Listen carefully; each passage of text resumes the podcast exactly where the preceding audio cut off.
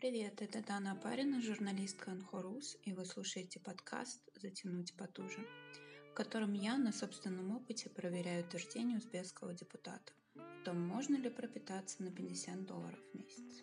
Эпизод пятый, в котором я понимаю, что ограничения – это не всегда плохо. Саратов, Россия, 2018 год – Областной министр труда Наталья Соколова заявляет, что прожить на 50 долларов в месяц россиянину вполне посильная задача. Соколова прям как наш депутат.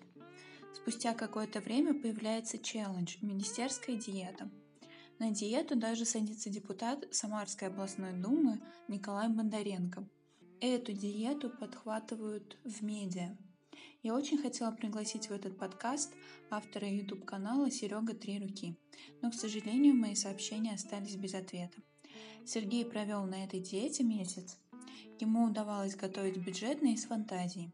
Интересно то, что ограничения привели его к пищевым экспериментам, и аудитория канала увеличилась как минимум вдвое – в своих блогах Сергей рассказывает, как можно питаться целый день картошкой или приготовить обед, не потратив и рубля, не есть мясо совсем или питаться на сумму в 15 долларов в месяц. Главный тезис следующий. Сознательные ограничения заставляют посмотреть на ситуацию по-новому. Подобные эксперименты помогают быть благодарным за то, что имеешь, и обратить внимание на реальные проблемы – Каждый восьмой человек в мире страдает от недоедания. Это данные на 2019 год. Всемирный банк отмечает, что коронавирус приведет к увеличению количества людей, живущих на сумму ниже 2 долларов в день. В Европе и Центральной Азии это количество составит 900 тысяч человек.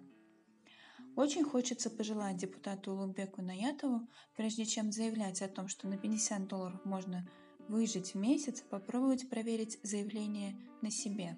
Вот тогда это могла бы быть реальная политическая реклама. Поругать или похвалить мой подкаст можно в Google подкастах и Яндекс Музыке.